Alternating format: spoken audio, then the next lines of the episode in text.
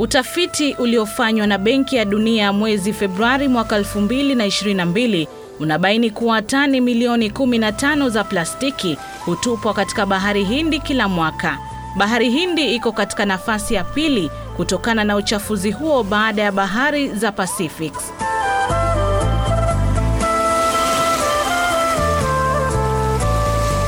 Mamlaka ya kuhifadhi mazingira nchini Kenya, NEMA, inafichua kuwa plastiki hizo zinaweza kudumu baharini kwa zaidi ya miaka mia moja bila kuoza, hali inayohatarisha maisha ya viumbe wa baharini. Kutokana na kiwango cha plastiki zinazopatikana baharini, inakadiriwa kuwa kila mtu hapa Mombasa hutupa takriban kilo nne za plastiki baharini kila mwaka. Karibu kwenye podcast ya mabadiliko ya tabia nchi ambapo ninaangazia jinsi uvumbuzi wa mtandao unavyopiga jeki ukusanyaji wa plastiki kama njia moja ya kudhibiti taka hizo kutupwa baharini. Jina langu ni Ruth Masita. Serikali ya kaunti ya Mombasa inafichua kuwa wakazi wengi bado wanaweka pamoja takataka za nyumbani na plastiki, hali inayoibua mwanya kwa uchafuzi wa mazingira na hata plastiki zingine kuishia baharini. Mwanahabari wetu Eric Osoro alitembelea wakazi wa maeneo ya Bamburi na kutaka kufahamu jinsi wanavyoshughulikia taka zao. Takataka zako unazitupa vipi? Takataka sisi hukusanya pamoja kwa dustbins, tunapewa karatasi za kuweka ndani na landlord. So kishakuwa mingi, kishajaa, tunatupa kwa dustbin ambayo iko nje ya compound. Uh, we don't separate plastic and organic foods We put them in the same bin, same paper. Kwa majina naitwa Halima. Takataka huwa tunaziweka kwa gunia, halafu tunazilipia watu, wanakuja wakichukua, wanaenda wanazitupa. Japo kuna kero la taka za plastiki hapa Mombasa, juhudi za wanaharakati wa mazingira katika matumizi ya teknolojia na uvumbuzi wa kisasa huenda zikamaliza changamoto hii. Daktari Taiba Hatmi ni mkurugenzi wa kampuni ya Baustaka ambapo amebuni programu anayosema itasaidia kumaliza kero la taka za plastiki hapa Mombasa dhidi ya kuingia bahari Hindi. Uanzilishi wa Baustaka ulitokana na uzoaji taka wa kawaida katika kaunti ya Mombasa, ila ilipendekezwa kutangamanisha teknolojia ili mradi kuwezesha kufikia jamii pana zaidi kwa muda mchache. Kwa hivi sasa vijana wengi wana simu za rununu za kisasa, na sasa mawazo yetu yalielekea kuvumbua programu ya simu ambayo iko na mfano wa Uber. Hii inamwezesha yoyote kuingia katika mtandao na kusajili huduma za kutolea taka kwa njia ambayo ni nzuri na mwafaka. Anasema app hiyo ni rahisi mno kutumia.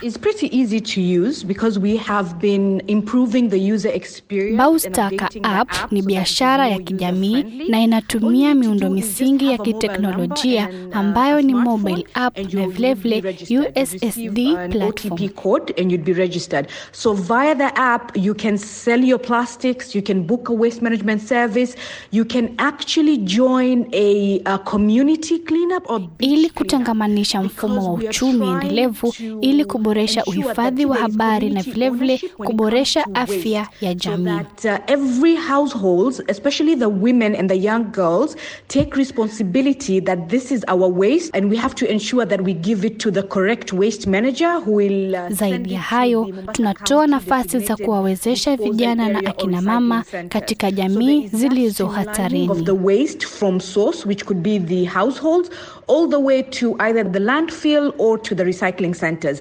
Tayari takriban watu mia saba wamehamasishwa jinsi ya kutumia app hii tangu kuzinduliwa kwa majaribio yake katika kaunti ndogo za Nyali na Mvita. we started piloting the project, uh, Kufikia sasa um, hivi tumefanikiwa kujulisha, kuhamasisha, kuelimisha na vilevile uh, kusajili watu mia saba na mbili katika programu hii. Programu hii inakuwezesha ukusanyaji huduma na uzoaji taka, na silo hilo tu, bali inakufundisha features, vile unaweza kutenganisha taka zako na plastiki, na pia inakuwezesha ukaziuza zile plastiki. Pia app and you're able kuelimisha kuhusu aina tofauti za vile plastiki na faida yake ni kuwa kila unapotumia programu hii, basi unapata pointi ambazo unaweza badilisha kupata huduma za kiafya katika kliniki za serikali ambazo zimechaguliwa na kuidhinishwa. Is that every time you use the app, you accumulate points. Those points can be redeemed for health services at partner health clinics. Bi Hatmi anaeleza changamoto wanazopitia licha ya faida wanayopeana kwa jamii. Many people prefer Changamoto moja kuu ni kwamba watu wengi wanapopendelea kupiga simu kutafuta huduma uh, hizi za uzoaji, ilhali wanaweza kufanya hivyo kupitia programu hii ambayo tumekuja nayo.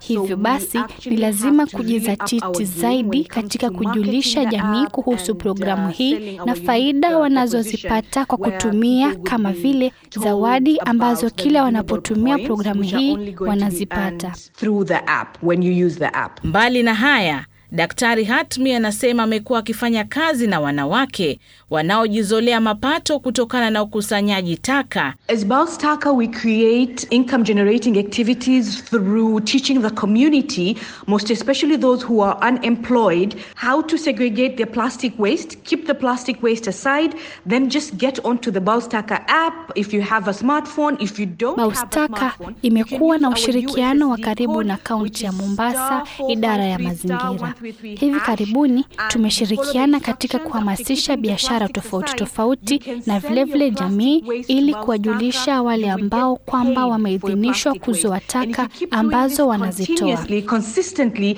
you'll be able to generate an income, a consistent income which you would use. We have women who work with us through um, plastic segregation and they've been very consistent. A couple of our success stories is where Hii ni kupunguza utupaji wa taka actually kiholela. Vilevile, uh, Baustaka inashirikiana na jamii ya get akina the mama money, the cash katika sehemu ya Old Town, na tukiweza kuwaelimisha umuhimu wa kutenganisha taka zao na vilevile kuzizoa kwa wale ambao wameidhinishwa kuzoa taka. when you segregate your plastics, you can actually make money. So it's not waste, there's actually value in it. Tijara Kombe ni mkazi wa hapa Mombasa na anaeleza jinsi app hiyo ya Baustaka ilivyomfaidi. Nilibahatika kujoin Baus Eco Champs, ilifanywa na Baustaka Enterprise ambayo ilihusisha youth mainly wasichana. Tulikuwa wasichana kutoka sehemu mbalimbali kama vile Changamwe, Mvita, Kisauni. Tulipata fursa ya kujifunza kuhusu kubainisha tofauti za taka, tofauti za plastiki na vile unaweza kupata manufaa unapotofautisha taka hizo, yani segregation. Tuliweza pia kujifunza kuhusu entrepreneurship na pia mm, circular economy ambapo ni kwamba kile kitu ambacho tunachokitumia pindi kinapokuwa akiko kwenye matumizi tena, tunaweza kuregesha kwenye ekonomi yetu ikatengenezwa kitu kipya na ikaendelea kutupa mapeni. Kwa sasa kaunti ya Mombasa imeanzisha mpango wa kuwaelimisha wakazi mitaani, na msimamizi wa kaunti ndogo ya Mvita Rachel Kavata Wambua anathibitisha jinsi walivyoungana na mashirika ya kibinafsi ikiwemo Baustaka ambao ni wavumbuzi. Kila mtu anaangalia mji umekuwa safi, lakini je, majumbani kwetu kutakuwa namna gani? Sasa tunataka tuende tukaanze kuwafundisha, tunataka mashirika yaje yatuunge mkono, wafadhili waje watuunge mkono, tuelimishe watu pale mashinani jinsi ya kuweka, kama anaweza kuwa na binzi pipa tatu ama anaweza kuwa na pipa moja ambayo iko na mahali kutatu, aweze kuweka takataka kila moja kwa sehemu yake. Kwa hivyo ni elimu jamii ambayo itaendelea kwa muda. Samuel Opkoit ni mkurugenzi wa mamlaka ya kuhifadhi mazingira nchini NEMA tawi la kaunti ya Mombasa, na anaeleza mipango aliyonayo ikiwemo kuhamasisha wanafunzi kuhusu athari za kutupa plastiki ovyo na fursa zilizopo za kujipa mapato katika shughuli nzima ya kuhifadhi mazingira.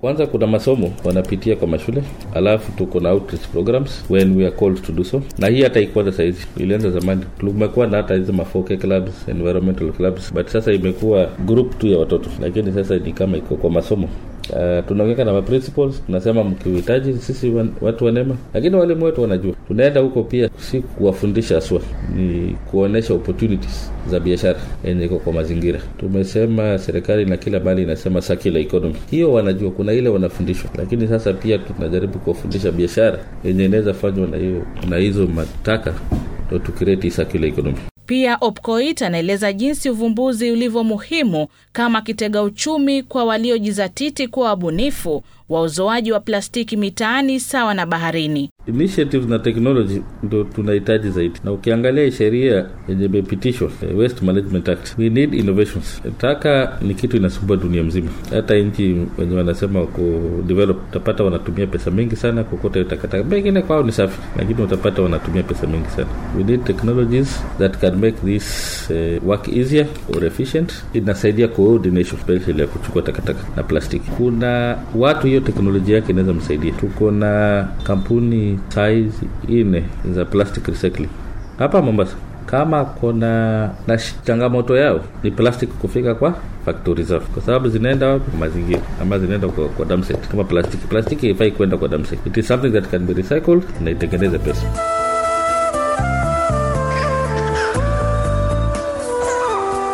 Hii leo tumeangazia uvumbuzi wa app inayojulikana kama Baustaka inavyofanikisha mpango wa kudhibiti utupaji wa plastiki baharini katika makabiliano ya mabadiliko ya tabia nchi.